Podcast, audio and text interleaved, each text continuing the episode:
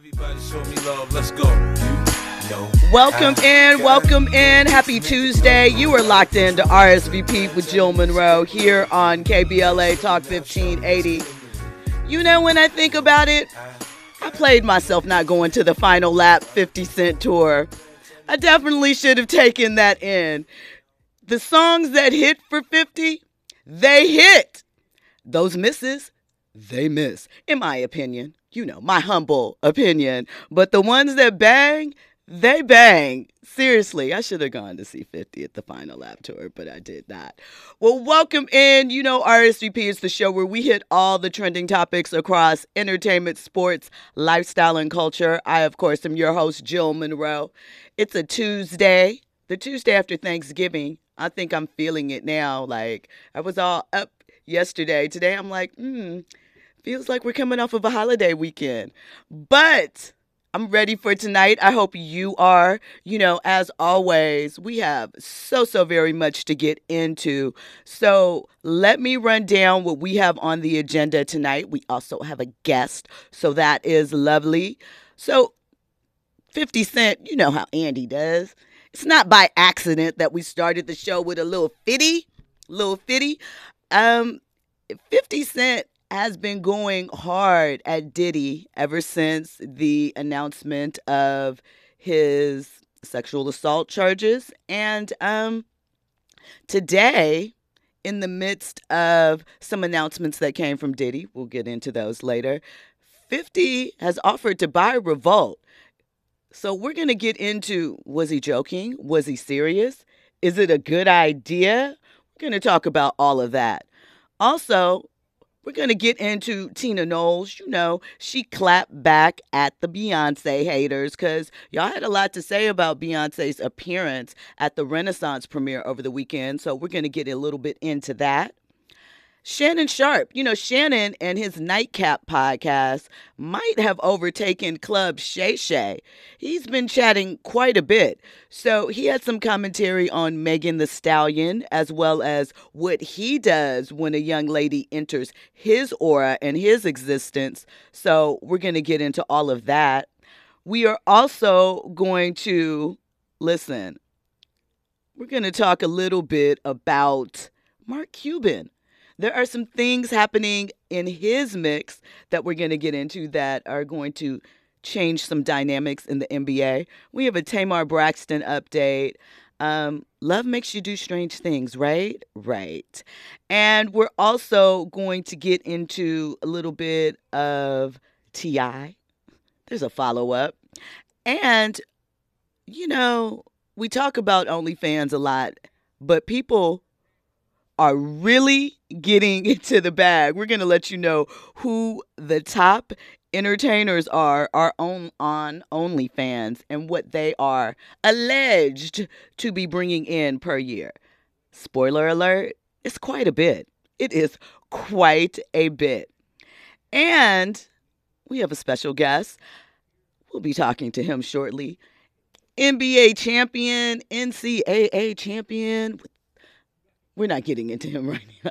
Um, Antoine Walker, we're going to be talking to him. I got some questions for Antoine. He has a new documentary coming out, he has a new bourbon coming out. So we're going to talk to him about all of that. But before we get into all of that, you know, I like to start the night with a couple of conversation starters, stories that we don't really have time to fully get into, but I want to make you aware because that's what I do. I keep you informed. So, first up, Dolly Parton, you know, she performed over the weekend. Well, not on th- it was Thanksgiving actually. It's all blending together between the Dallas Cowboys and the Washington Commanders. You know, and there were some people that were upset that Miss Dolly came out in her Dallas Cowboy cheerleader ensemble. Look, that uniform is iconic. If you are a woman over a certain age and had an interest in football or sports, you wanted to be two things as far as like the cheerleader dancer thing.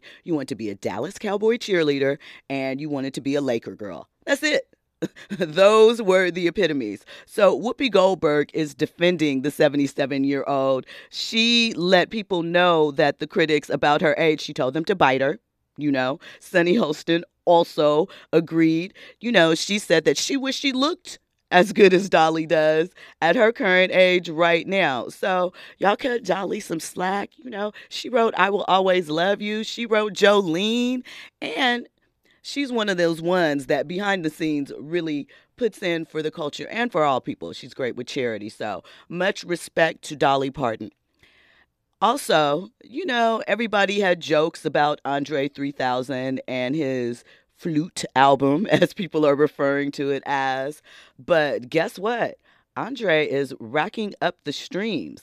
So, in its first week of release, it outsold many mainstream, so to speak, rappers with um, its streaming and sales numbers. So 24,000 were the sales numbers. Nas had 17,000 that week. Logic, 18,000. Lil Tjay, I don't even know who that is. 22,000. Ice Spice, 15. Lil Wayne, 19. So you guys are taking in the ambient vibes and, you know, maybe chilling out. I think it's a good thing. I think Andre can help spread peace and love to the world. Listen, on the other side, we have NBA champion Antoine Walker joining us, and we're also going to get into these trending topics and headlines. You are locked into RSVP with Jill Munroe here on KBLA Talk 1580.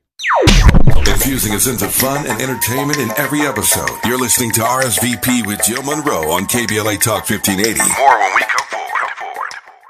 Welcome back in. You are locked into RSVP with Jill Munroe here on KBLA Talk 1580.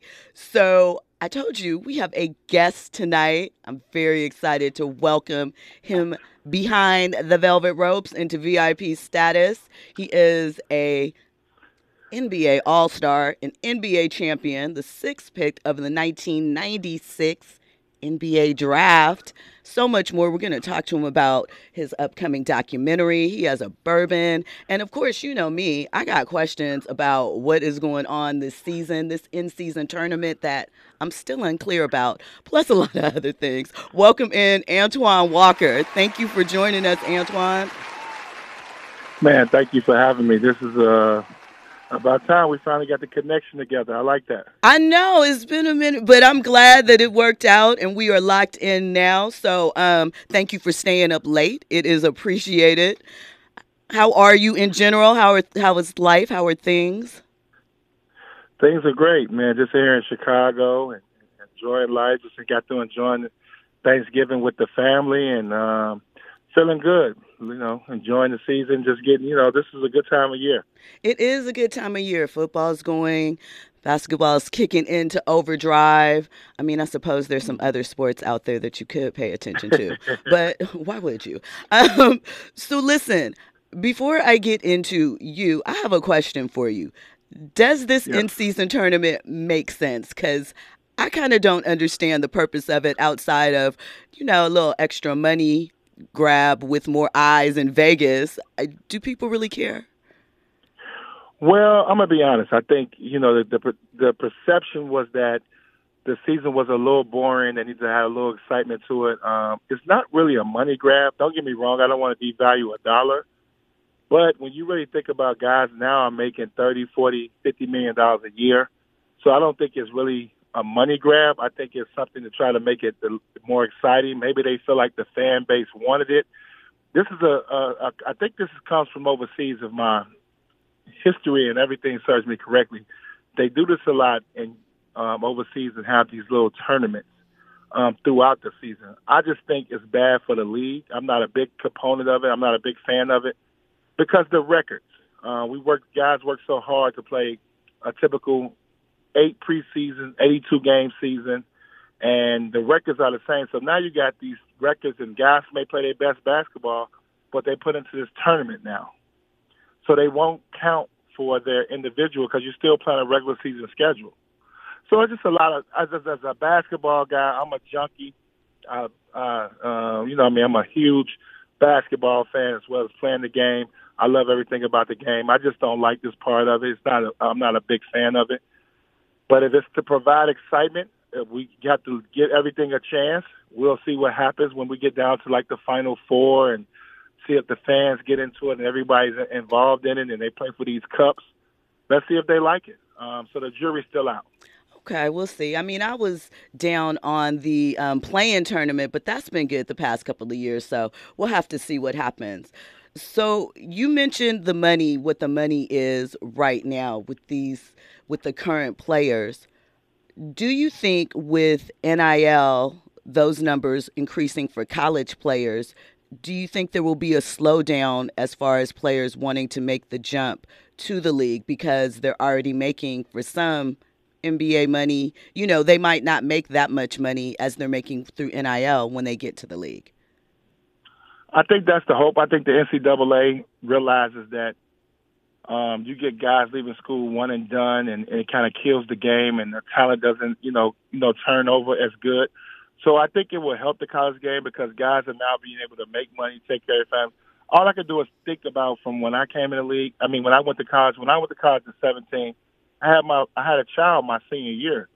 So obviously, I needed money. I need to be able to take care of my my child. So I understand it from that point of view because guys are going to have situations that come up at 17 to 18 years old that some people may not understand, but it happens in life and it happened to me. I had a kid when I was 17 years old, on my way to college, and I, obviously I needed money to be able to take care of my kid. So I'm trying to get my mentality changes. It doesn't go for it goes to now. I'm trying to figure how fast I can get into college and play at a high level and hopefully get to the league. I mean, your mentality changes. So I think it can go both ways. I do like the fact that the players are getting paid for their image and likeness um, because the universities do make so much money off the players and when they're in school. So the the fact that players are able to make some money off their names, I think, is great.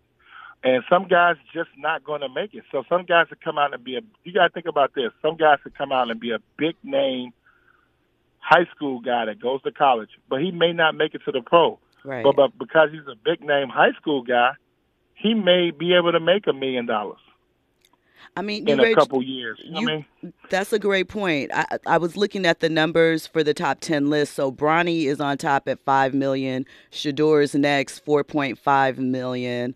Livvy Dunne is 3.3. Arch Manning and Caleb Williams are tied at 4.2 and then it's like Travis Hunter, Angel Reese. The thing that stuck out to me about that list, though, is there's three legacy athletes on there and you look at the NBA, there's so many players that are in it currently whose fathers played in it. I'm sure that you have former teammates that you're watching their kids come up now in college in AAU. Do you think the league is turning into a legacy league? Um, it can. Um, I think you, we have to see it. I think you still have to. It's still very limited spots, even though they've extended the rosters to 15 and you know, we see certain, you know, teams keeping 15 guys now, and you know, obviously you got the the G League and those things. So you got situations that make everything where you can be very profitable. But I think also, I think you got to put in perspective. We don't want to lose um, the fact that it's still very hard to make it to the league. It's still very hard for. It's going to be a unique set of individuals that make it to that next level. So we still got to put it in that perspective. Don't forget about that. It is more opportunities for guys to make money but to be in that league and to be a part of that roster and contribute and you know play 15 years and those things are still going to be very hard to come by. Facts. Even though it's a lot of other things, because you can go overseas. I mean, obviously you could play in the in the in the G League, and I mean it's a lot of other things that you could do to make money. But to be able to be in that league and to get that full package that comes with the NBA, it's still going to be very limited. Okay. Okay. Well, thank you for, you know, satisfying my curiosity on all of that stuff. Now I want to talk about you.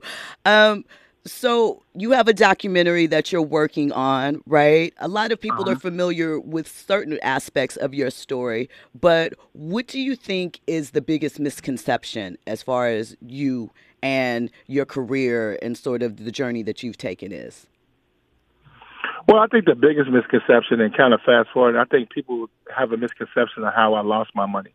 Um, I was going through a situation in Vegas where I had a bad week and, and exceeded my credit line, and they wanted their money back in 45 days. I wanted a deal on it, and people think, oh, he lost his money gambling and th- those things. No, I, w- I did what typical people do in the world. I was a part of the real estate game in 2008, went through the recession um, I put pretty much of my financial portfolio into the real estate game, and whether it was a, the right move or bad move, it went bad for me in a span for four years from oh, 2008 to 2012. So it's just one of those situations that happens. Obviously, you never want the way, but the media is going to always portray it the way they want to portray it to make it look how they want to look at it. Um, but I've worked really hard over the last, I would say, five to six years, and just trying to recreate my image, recreate the situation, turn my situation into a um, a learning situation for a lot of young guys that make it to the league, that make a lot of money, that we venture off into business ventures and things of that nature. So I've tried really hard to try to change the narrative about that, and that's been my goal. And I'm gonna continue to try to fight for that to make sure that every you know guys can still be out here and feel free to invest and still do certain things that they want to do in their life, whether not just say on the court, off the court as well. So that's really been my goal over the last four to five years.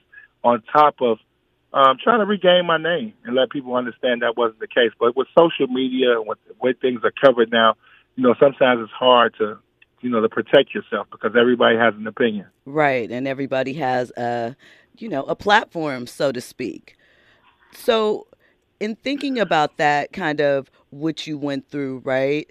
do you think that with this next generation of players coming up, they relate or understand? Because you are obviously probably the help or the guidance maybe that you wish you had at that point in time who knows? But do you think that it's resonating? Because you know how you are when you're young and like you hear stuff, but sometimes it goes through. Do you think that some of the past transgressions that happen, you know, with you through that or others that you've seen, do you think that is sinking in, or do you think sometimes it's more experience is going to be the best teacher for most? Well, I think it's changed now. I think one, and, and not to you know continue to put myself in it, but I think having ex players that went through some financial difficulties. I'm a part of the Players Association as far as uh, financial literacy team. I've been doing it now for the last three and a half, four years, and so I get to share my story with the guys, which is very therapeutic.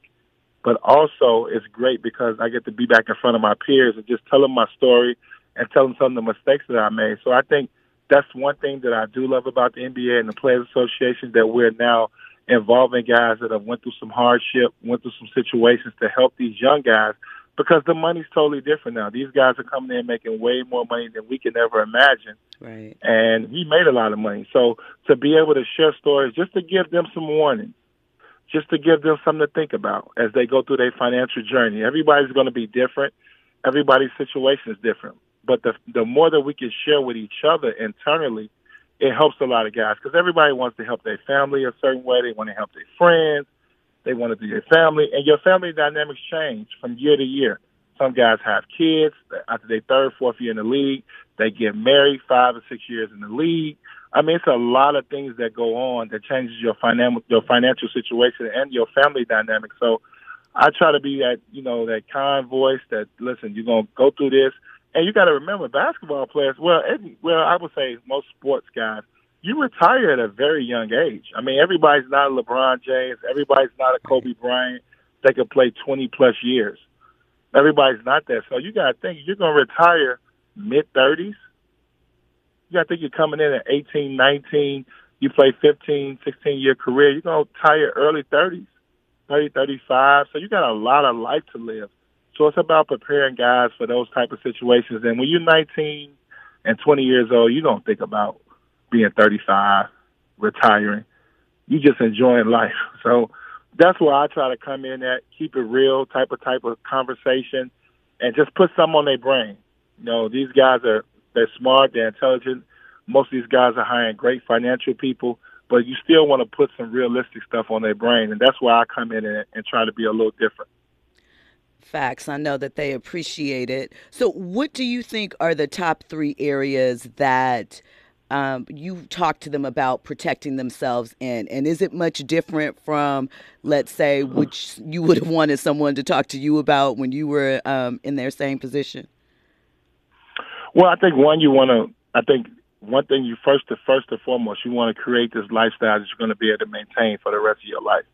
So whatever it is, that's your dynamic, your family dynamic to um, your own personal spending habits and things of that nature. So you want to create this lifestyle that you're going to be able to maintain for the rest of your life. So that's the first and foremost thing you want to kind of get in front of guys and try to help them understand as they continue to make this type of money that they're making.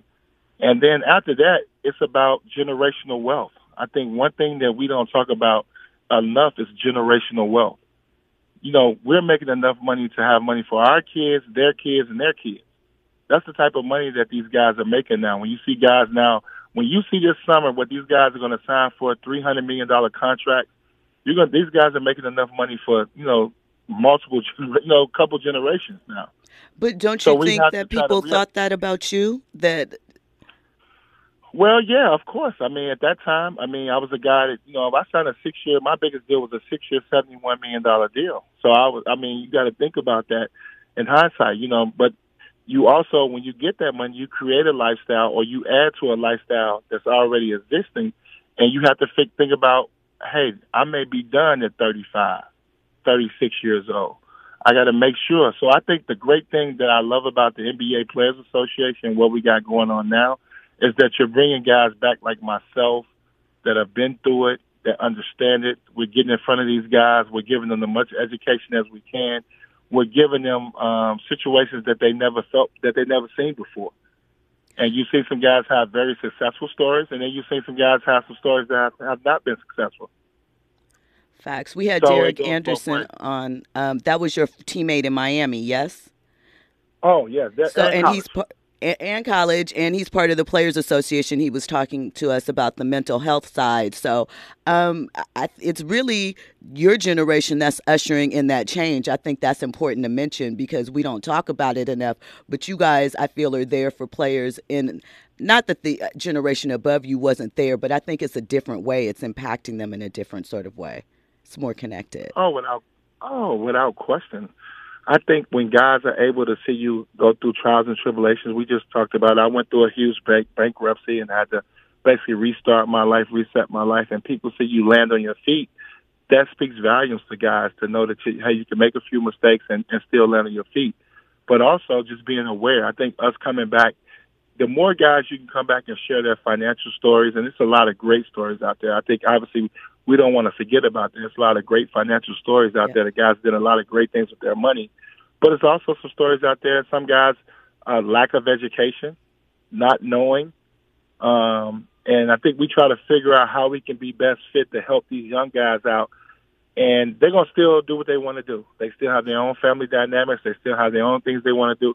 But at least if you put these things in front of them and let them at least have options and understand and learn from other guys' mistakes, I think that's going to help. You're going to hear more success stories than, than bad stories.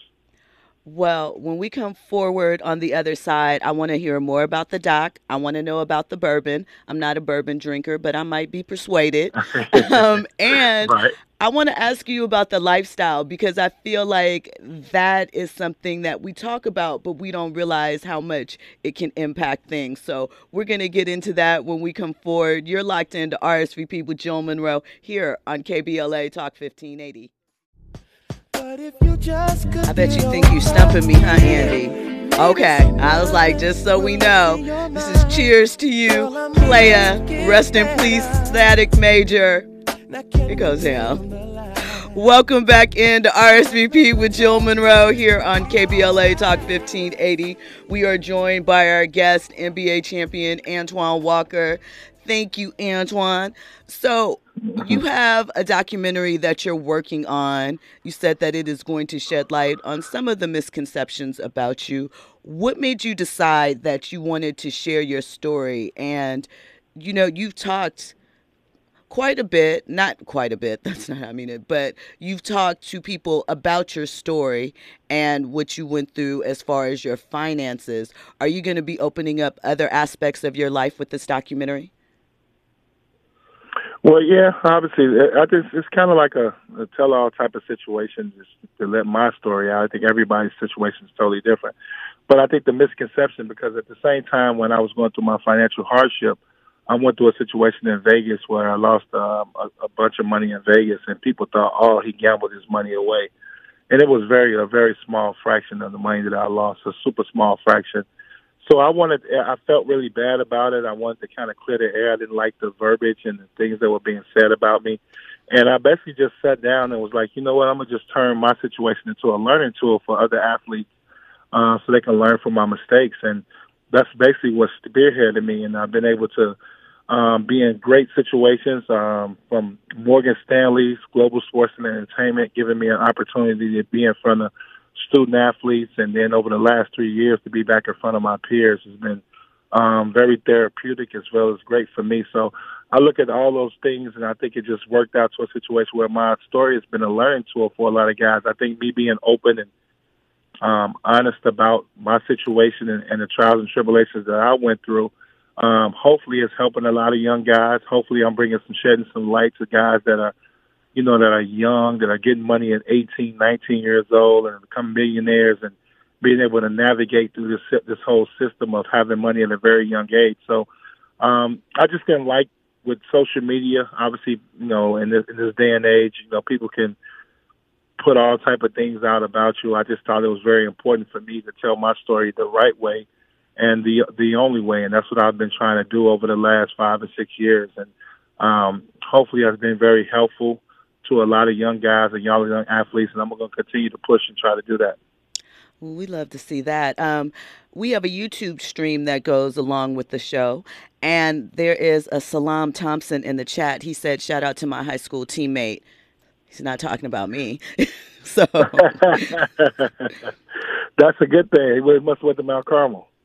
That's, he must be a caravan. Okay, okay. That's a, there must be a caravan. Yeah, if he if he if he said high school teammates, so either that on the AAU circuit. So, uh, I mean that's good. I mean I've always had much love from from Chicago, so I'm always good to hit, see my Chicagoans still support me. Okay, we love to hear that. So, I was asking you a little bit about the lifestyle because especially now with social media, I mean, I think you you know, you had like MySpace and Facebook probably caught yeah. you know you were getting there with twitter and instagram but i ain't that old don't do me like that I am joking i'm joking i don't mean it like that but when i say that is like you think about what instagram is right now and tiktok you think about like what's mm-hmm. the guy from okc josh Giddey. I think that's his yes. name. He just got caught up with some potential, you know, sketch accusations and that nature. And we've seen things where, you know, people have photographed, recorded things that probably shouldn't have made the light of day and have put different athletes in predicaments. You know, John Morant, we could talk about that or things like that. Uh-huh. So how do you talk to them about those type of pressures because obviously like i said you you might have been getting it in on the facebook or the myspace but it's a little different now no well, I think I think when you look at and it's great as you said that about Ja Morant situation and things of that nature. I think you know obviously these guys, young guys, and I think they should have social media training. I think that's something the league should do. Um, when you're in your personal space and you're going out in public and you're enjoying your life, you know you got to put the phones down. Everything ain't for the public. I mean, you can't stop somebody else from pulling out their phone if you're out in public, but your own self. You see a lot of guys self-conflicting these wounds to themselves they're videotaping themselves or their friends, people that are supposed to be in their corner that are videotaping them. And I think that's where the problem lies. That we still got to have a personal. I'm not saying that we're going to always be out doing something negative, um, but maybe it may be negative to the world, but it's positive to what you like to do in your life. And um, so I just think we have to put that in perspective as as young young athletes got to do is stop putting everything on social media. Stop broadcasting everything you do in your life you don't have to. That's not the way you remember. Ain't nothing wrong with taking the picture.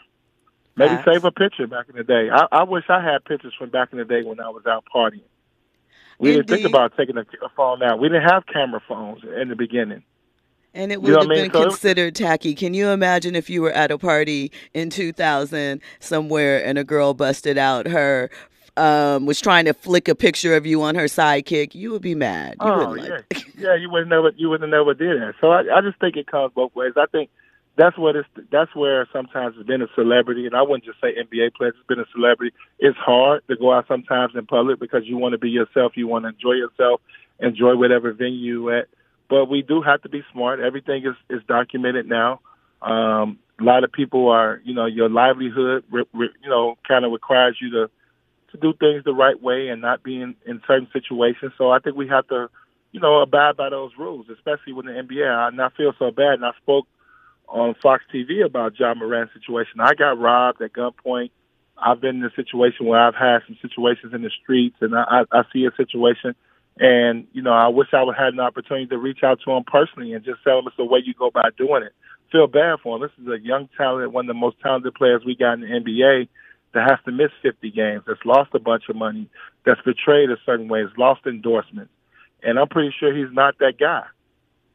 But you know, when your friends and people around you that supposedly love you want to pull their phones out and videotape you in a vulnerable moment when you're having a good time and you you know you're impaired and you're not a hundred percent. That's not cool.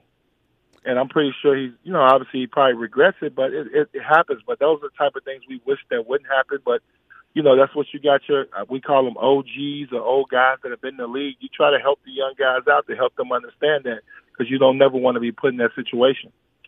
Absolutely not. Well, when we come forward, we are going to get the final rundown from Antoine Walker when we can look forward to this documentary where we can pick up the bourbon because you got to give me some details about that and much much more of course with our trending topics and headlines. You are locked into rsvp with jill Munroe here on kbla talk now back to more captivating conversation on RSVP with Jill Munroe. Jill Munroe. You were locked into RSVP with Jill Munroe here on KBLA Talk 1580.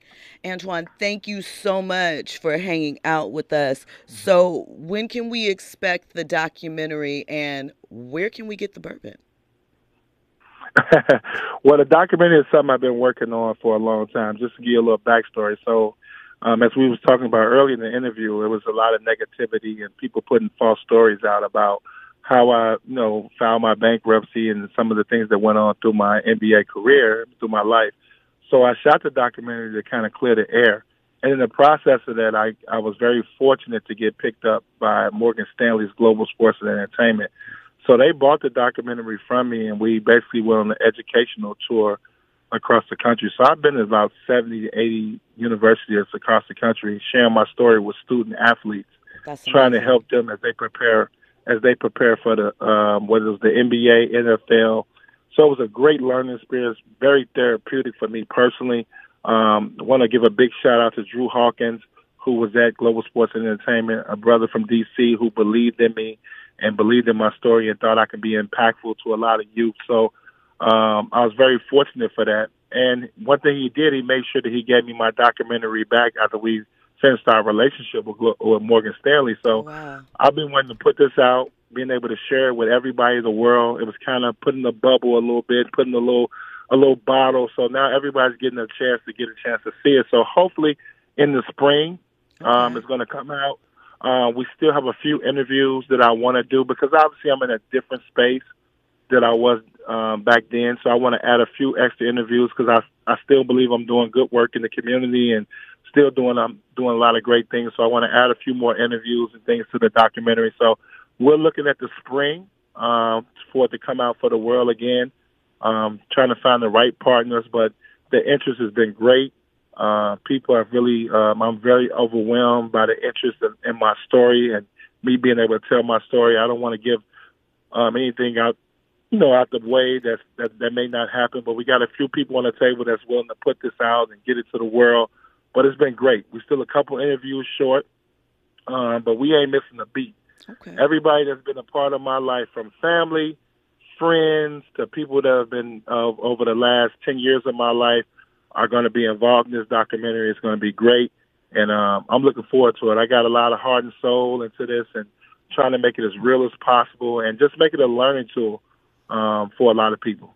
Well, we can't wait to see it. That is amazing that you were able to spread a message like that to so many student athletes across the country. And of course, before I let you go, what's up with the bourbon? So I am not a bourbon drinker. Convince me.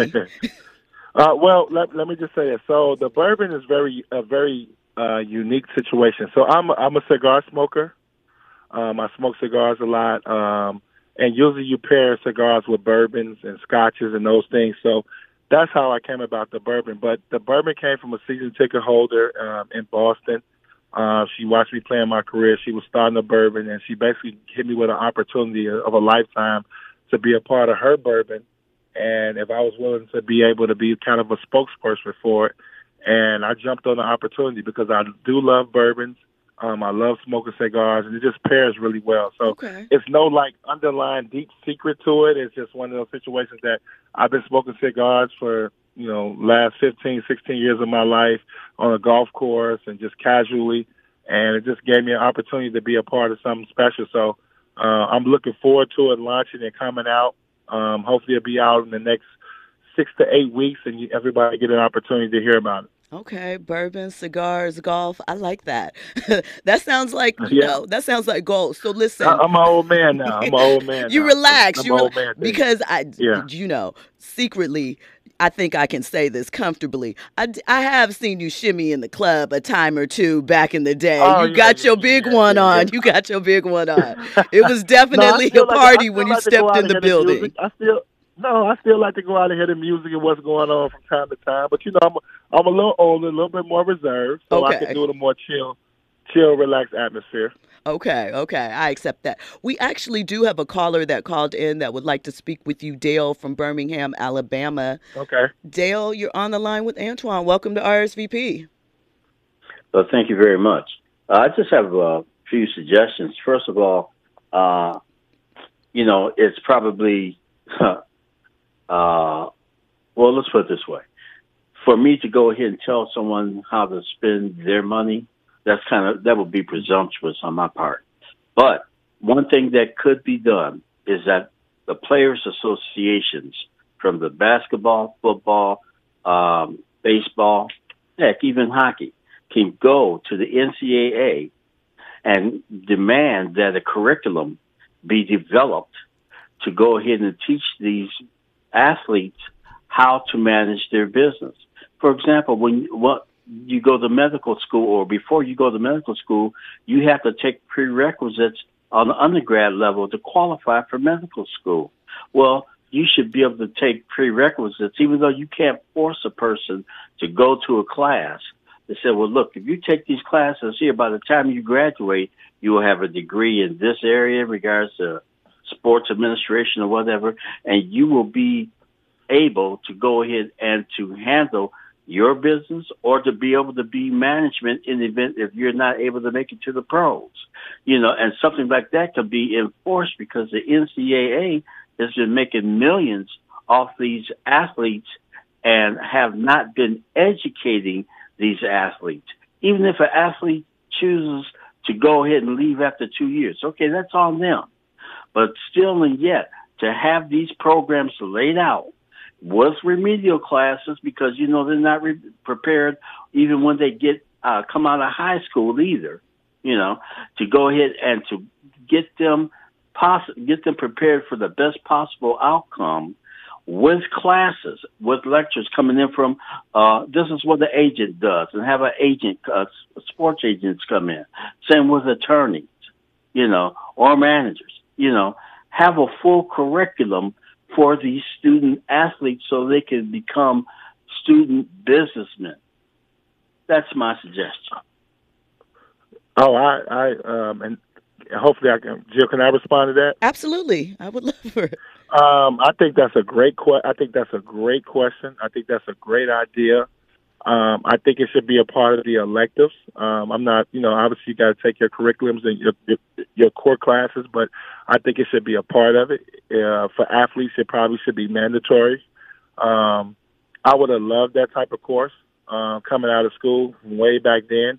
Um, I think you know, and I, I can even thumb it down to where I, I, I will tell you you're making a lot of sense. Is that um, I didn't understand taxes coming in. I didn't. I didn't. I didn't know a million dollars wasn't a million dollars. My first year, I made one point six million, and eight hundred thousand went to taxes. That blew me for. I, I couldn't understand that. I know So that I hurt. Yeah, so it was kind of like so. What you're saying, it makes a it makes a great sense. Um, whether or not they pick up on it and whether or not they do it, that remains to be seen. I think um, obviously it's a it's a great idea. It needs to be brought to the forefront. I think it would make um, our kids a lot better, especially you know what I mean. Um, you know, a lot of our kids that are making it pro, and, and most athletes are you know African Americans that are not their parents don't come from a lot. So sometimes you don't even get to those type of conversations at home. So they got to be taught too. So I think it's, it, it can go way deeper than I think it's a great idea. Um, and it's something that needs to be acted on. I think that's a great question. It needs to be something that, that we need to try to pursue because it's definitely a lack of education. I was, I didn't have a lack of uh, all, the, I didn't have all the knowledge. Yeah. So you got to figure out what to do. Yeah. That's why, um, you know, and it would have to be something that would have to be, quite frankly, pushed by all of the major uh, sports unions, uh, the football, uh, basketball, even well, really all the sports, because it goes beyond even being a matter of uh, a black and white issue. It's an athlete issue where you got white athletes unprepared once they come out of the pros. They have maybe a better chance. They may know some people or have some people that may pull them to the side and look out for them a little bit more than maybe some of the black athletes, but they're faced with the same situations. And when they come out of college at whatever level, they're incompetent in terms of handling their business. It's like a musician. I mean, it's like the entertainment industry. You know, there's emphasis on show, but not the business, and as a result, musicians get taken take advantage of. It's the same thing with the athletes. There's a there's a emphasis on the sports program aspect of it, but not the business aspect of it. And that's what I wanted to suggest. I wasn't trying to. I appreciate it. No, it's definitely that. And you, if you don't mind, I'm definitely going to steal it. I mean, I have a voice and help put together a program to be in front of these guys. So I definitely have a voice. I don't have a deep voice to, to go take it to the collegiate level, but I am. I do work a part of the Players Association and has a voice in trying to help our young guys make better decisions. So I think that's that's that's a great um, suggestion. I think obviously it has to be played all the way through, um, but it takes you know not only myself, but it takes other athletes stepping up that have got to remember when they was 18, 19, 20 years old, just coming into the league and how unaware they was of how, how a value of a dollar. And I think once we start to do that, we'll help each other out, and we'll, that that thing passes down from generation to generation. So I do personally appreciate that. You just put some on my head personally to to bring up, and you know we'll see what happens. You know, you never can you know never can make anybody do anything, but ain't nothing wrong with suggesting some things that can possibly be helpful. So thank you for that. Amazing, Dale. Thank you so much for your call. Thank you for contributing to the cause. Antoine, thank you for taking the time out to call in. Uh, you have to let everybody know where they can find you on social media.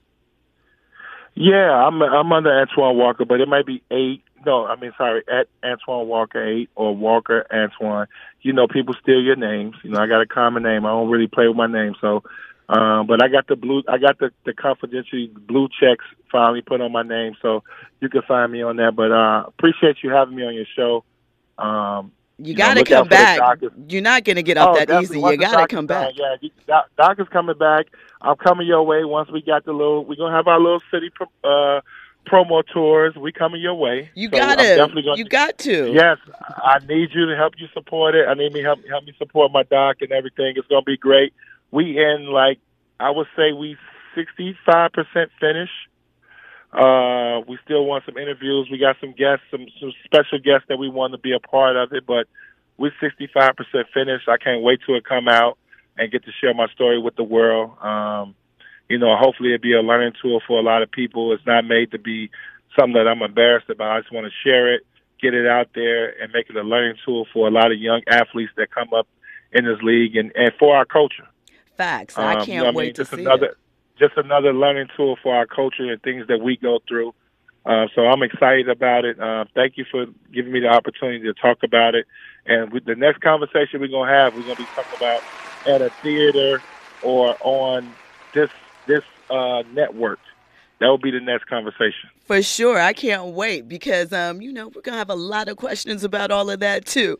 Thank you so much. Have an amazing rest of your night. Um, I appreciate it, Antoine. When we come forward, oh, we're, we're going to get into more trending topics, more headlines. I'm going to get to the 50 Cent story because I think there's a missing element that people aren't aware of. Plus, we have, you know, phone calls. We're going to get into Miss Tina Knowles and her comments about Beyonce. She's not playing with y'all and her baby. All of that and more. You are locked in to RSVP with Jill Munroe here on KBLA Talk 1580.